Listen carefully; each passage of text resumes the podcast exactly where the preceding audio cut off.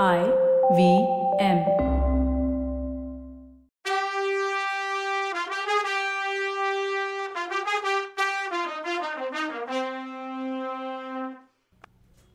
வணக்கங்க. நான் கவிதா பேசுகிறேன் இப்போது புது கதை எதுவும் சொல்ல போகிறதில்ல பழைய கதையே ஒன் டு டென் எபிசோட்ஸ் ஒரு ரீகேப் பார்த்துடலாம் காஞ்சிபுரத்துலேருந்து ரெண்டு ஓலைகளை ஆதித்த கரிகாலர் தன் நண்பனும் படைத்தளபதியுமான வந்தியத்தேவன் கிட்ட கொடுத்து ஒன்று தன்னோட அப்பா சுந்தர சோழர்கிட்டையும் இன்னொன்று தான் தங்கை குந்தவிக்கிட்டையும் கொடுக்க சொல்கிறார் அதை எடுத்துக்கிட்டு வந்தியத்தேவன் காஞ்சிபுரத்தில் இருந்து தஞ்சாவூருக்கு ட்ராவல் பண்ணுறான் ஆடிப்பெருக்கு நாளில் வீராண ஏரிக்கரையில் கதை ஆரம்பிக்குது. வீராண ஏரிக்கரையில் விழா கோலத்தை ரசிச்சுட்டு இருக்க வந்தியத்தேவன் அந்த ஏரியில் ஓடங்கள் வர்றதை பார்க்குறான் அந்த ஓடத்தில் பனைக்கொடை இருக்கிறத பார்த்துட்டு விசாரிக்கிறான். அதில் பழுவேட்டரையரும் பரிவாரமும் வர்றாங்க. அந்த இடத்துல தொப்பையும் நாமமாக இருக்க வைஷ்ணவ பக்தனான நம்ம தலை ஆழ்வார்க்கடியான் நம்பியை சந்திக்கிறான் ஆழ்வார்க்கடியானுக்கு எப்போ பார்த்தாலும் விஷ்ணு பெருமையை பேசுறதும் சிவபக்தர்களோட சண்டை போடுறது தான் வேலை. சரி பழுவேட்டரையர் பரிவாரம் போகட்டும்னு ஒதுங்கி நிற்கிறான் அப்போது அவர் பரிவாரத்தில் வந்த பல்லக்கில் ஒரு பொண்ணு முகத்தை பார்க்குறான். அந்த பொண்ணு ஆழ்வார்க்கடியான் முகத்தை பார்த்து கத்துறான் வந்தியத்தேவன் அதை பார்த்து குழம்பி போகிறான் அப்புறம் கடம்பூரில் அவன் ஃப்ரெண்ட் கந்தமாறனோட மாளிகைக்கு கிளம்புறான். அப்போ ஆழ்வார்க்கடியான் அவனையும் கூட்டிகிட்டு போக சொல்லி கேட்குறான் அதை மறுத்துட்டு தனியாக கடம்பூர் கிளம்புறான். கடம்பூரில் அவனை அரண்மனைக்குள்ளே விடலை.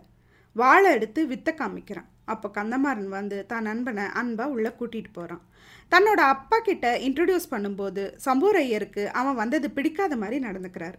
அப்போ பழுவேட்டரையருக்கும் அறிமுகப்படுத்துகிறான் அவரோட போர்த்திறமையை புகழ்ந்து பேசி அவர்கிட்ட சபாஷ் வாங்குறான் நம்ம ஹீரோ. கந்தமாறனோட தங்க மணிமேகலை இவனை பார்த்து மறைஞ்சுக்கிறான் அங்கே எல்லா சிற்றரசர்களும் வந்திருக்காங்க. குறவை கூத்தும் வேலை நாட்டமும் நடக்குது. சாப்பிட்டுட்டு தூங்க போகிறான் ஏதோ கனவு கண்டு இடையில முழிக்கும்போது ஆழ்வார்க்கடியானோட தலையை பார்க்குறான். ஆழ்வார்க்கடியானோட தலையை காம்பவுண்ட் வாலில் பார்க்குறான்.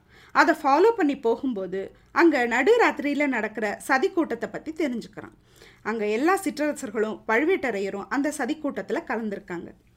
அடுத்த வாரிசு பட்டம் கட்டி இளவரசர் ஆதித்த கரிகாலர் இருக்க இவங்க அடுத்த வாரிசு யாருன்னு ஏன் டிஸ்கஸ் பண்ணுறாங்கன்னு இவனால் புரிஞ்சுக்க முடியல. இந்த நேரத்தில் இவன் பார்த்த பல்லக்கு அங்கே இருக்குது பல்லக்கில் இருந்தது பொண்ணுன்னு நினச்சா உள்ளே இருந்து இளவரசர் மதுராந்தகர் வெளிப்படுறார். அதை பார்த்து அதிர்ந்து போய் நிற்கிறான் வந்தியத்தேவன். ஆனால் அவங்க பார்க்கறதுக்கு முன்னாடி அங்கேருந்து போய் தான் இடத்துல படுத்துக்கிறான். காலையிலே எந்திரிச்சு தான் பயணத்தை தொடங்கும்போது கந்தமாறனும் கொள்ளிடம் வரைக்கும் கூட வரான். கந்தமாறன் கிட்ட இருந்து ஏதாவது விஷயம் தெரிஞ்சுக்கிறதுக்கு ட்ரை பண்ணுறான் ஆனால் மணிமேகலையை மட்டும் இனி நினைக்காத. அப்புறம் போர் வரும். இந்த ரெண்டு விஷயத்தை தவிர வேற எதுவும் தெரிய வரல. கொள்ளிடக்கரையில் நண்பர்கள் பிரியிறாங்க. கந்தமாறனோட வேலைக்காரன் வந்தியத்தேவன் கூடவே வர்றான். அவனுக்கு அடுத்த கரையில் குதிரை வாங்கி கொடுக்கறதுக்காக கந்தமாறன் அனுப்புகிறான் அந்த படகுல லாஸ்ட் மினிட்ல ஓடி வந்து நம்ம தலையும் ஏறிக்கிறான். அங்கே உள்ள சிவபக்தருக்கும் அவனுக்கும் சண்டை வருது. கரையில் இறங்கும்போது வேலைக்காரன் குதிரை வாங்க போன நேரத்தில் ஆழ்வார்க்கடியானும் வந்தியத்தேவனும் ஒருத்தர் வாய ஒருத்தர் பிடுங்கி விஷயம் தெரிஞ்சுக்க பார்க்குறாங்க ஆனால் ஊஹும் ஒன்றும் நடக்கலை.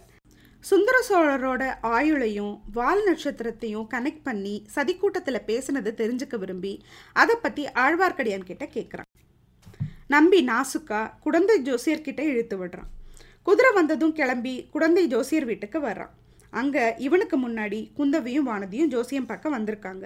ஆனால் இவங்க யாருன்னு அவனுக்கும் அவன் யாருன்னு இவங்களுக்கும் தெரியவே தெரியாது. குந்தவை அப்பாவோட ஹெல்த்தை பற்றி கேட்க தான் வந்திருக்கா. ஆனால் அதை பற்றி ஜோசியர் ஒன்றும் பிடி கொடுத்து பேசலை. அங்கே தடாலடியாக நுழைஞ்ச வந்தியத்தேவனை பார்த்து தகைச்சு போகிறாங்க வானதியும் குந்தவையும். வந்தியத்தேவனோ தான் செயலை நினச்சி வருத்தப்பட்டு மன்னிப்பு கேட்குறான் ஆனால் குந்தவை பதில் எதுவும் பேசாமல் தேர் ஏறி போயிடுறான் குந்தவையும் வானதியும் சில தோழிகளும் அரிசலாரில் படகுல போகிறாங்க அங்கே பொம்மை முதலையை வச்சு வானதியோட பயத்தை போக்க ஒரு ட்ராமா அரேஞ்ச் பண்ணியிருக்கா குந்தவை. எல்லாரும் ட்ராமா படி பயந்து கத்தினா வானதி மட்டும் பயப்படலை. தைரியமாக முதல்ல தரையில் ஒன்றும் பண்ணாதுன்னு சொல்கிறா அந்த நேரம் ஈட்டி ஒன்று பாஞ்சு வந்து முதலையை குத்தி கிழிக்குது. யாருன்னு பார்த்தா நம்ம ஹீரோ. தஞ்சாவூருக்கு ஜோசியர் வீட்டில் இருந்து வந்தவன் பொண்ணுங்க கத்தினத சத்தத்தை கேட்டு காப்பாற்ற ஓடோடி வந்து ஈட்டியால் குத்துறான். ஆனால் பொண்ணுங்கள்லாம் சிரித்த உடனே ஈட்டி எனக்கு போனவனுக்கு உண்மை தெரியுது. கோபத்தில் ஏமாத்துட்டோங்கிறத உணர்றான்.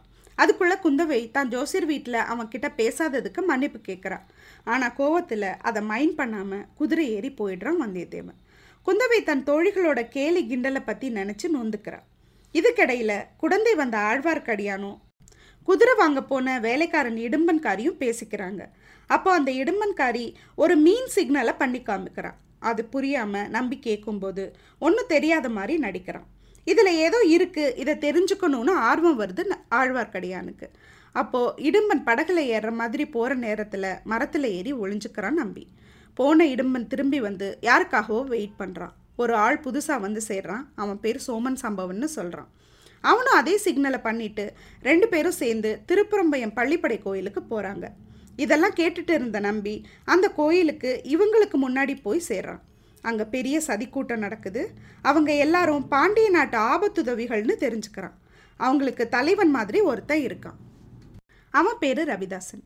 அங்கே ரெண்டு விஷயத்தை பற்றி பேசுகிறாங்க ஒன்று இலங்கைக்கு போகணும். ரெண்டு இங்கே தஞ்சாவூரில் ஒரு எதிரியை அழிக்கணும். ரெண்டு வேலையும் ஒன்றா நடக்கணும்னு பேசிக்கிறாங்க. அப்போ இவனோட பேரும் அங்கே அடிப்படுது நம்பியை எங்கேயாவது பார்த்தா பார்த்த இடத்துலே கொன்னுடுங்கன்னு தான் கூட்டத்தாருக்கு சொல்கிறான் ரவிதாசன். அதை கேட்ட நம்பி பயந்து போய் அவங்க கிட்ட மாட்டிக்காம தப்பிச்சு கண்ணு மண்ணு தெரியாமல் காட்டை விட்டு ஓடி வர்றான். குந்தவை கிட்ட இருந்து கோபத்தோட வர்ற வந்தியத்தேவன் தஞ்சாவூர் ரோட்டில் ட்ராவல் பண்ணுறான் அப்போது மதுராந்தகரோட பல்லக்க பார்க்குறான் பல்லக்கு பின்னாடியே போய் அவரை மீட் பண்ண சான்ஸ் கிடைக்குதான்னு பார்க்குறான் ஆனால் பல்லக்கில் இருக்குது பழுவேட்டரையரோட ஒய்ஃப் நந்தினின்னு தெரிஞ்சுக்கிட்டு அவளோட பிரதர் நம்பியை பற்றி தெரிஞ்சதை உளறான் அவன் நம்பிக்கையை சம்பாதிச்சு அவகிட்ட இருந்து பனைக்கொடி வரைஞ்ச முத்திர மோதிரத்தை வாங்கிக்கிறான். நந்தினி அவனை அதுக்கு மேலே ஃபாலோ பண்ணக்கூடாதுன்னு எச்சரிச்சிட்டு போகிறான் ஆனால் கோட்டைக்குள்ளே வந்து பார்க்கணும்னு சொல்கிறான் இவன் வேலை முடிஞ்ச சந்தோஷத்தில் சரின்னு சொல்கிறான் கோட்டை சமீபத்தில் போனால் அங்கே மக்கள் ஏதோ வரவேற்பு பாவனையில் நிற்கிறாங்க அங்கே நிற்கிற ஒரு பூ விற்கிற பையன்கிட்ட விசாரிக்கும்போது வேலைக்கார படையும் அவங்களோட சம்பதமும் தெரிய வருது. வேலைக்கார படைக்கு மக்கள் கொடுக்குற மதிப்பை பார்த்து அந்த படம் மேலே அவனுக்கும் மரியாதை வருது.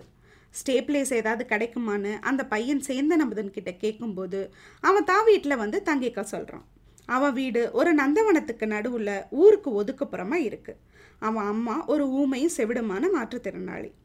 அன்பாக உபசரிக்கிறாங்க. நல்லா சாப்பிட்றான் தூங்குறான். மறுநாள் எழுந்து கோட்டைக்குள்ளே போய் அரசரை சந்திக்கிறதுக்கு தயாராகிறான். சேர்ந்த நம்புதனும் அவன் கூட கோட்டை வரைக்கும் வர்றான். அவன்கிட்ட இருந்து கோட்டை பற்றின விஷயங்களையும் சில அரசியல் விஷயங்களையும் தெரிஞ்சுக்கிறான்.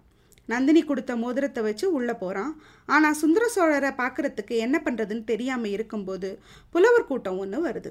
அந்த கூட்டத்தோட சேர்ந்தா அரசர்கிட்ட போயிடலான்னு நினச்சி போனால் அது சின்ன பழுவேட்டரையர்கிட்ட போச்சு.